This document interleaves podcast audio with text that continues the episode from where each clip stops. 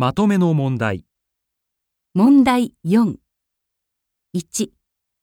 この問題では、まず話を聞いてください。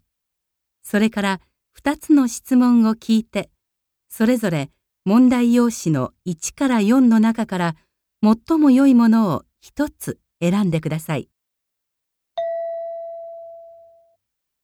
大学で先生が学生に話しています。最近では日本はもとよりヨーロッパやアメリカなどでも魚はよく食べられるようになりました。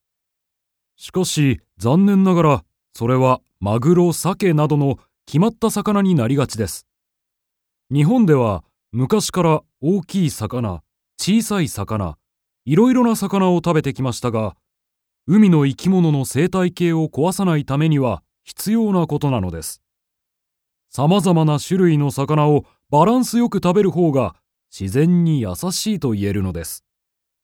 ですから皆さんにそれをお願いしたいと思います。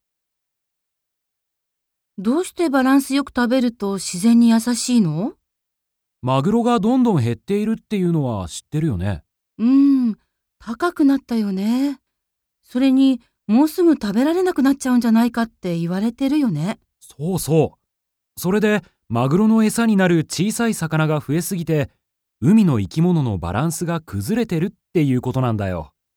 だから、海の中のバランスを取るためにも、小さい魚も食べましょうっていうことね。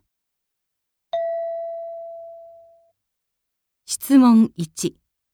この先生が一番言いたいことは何ですか？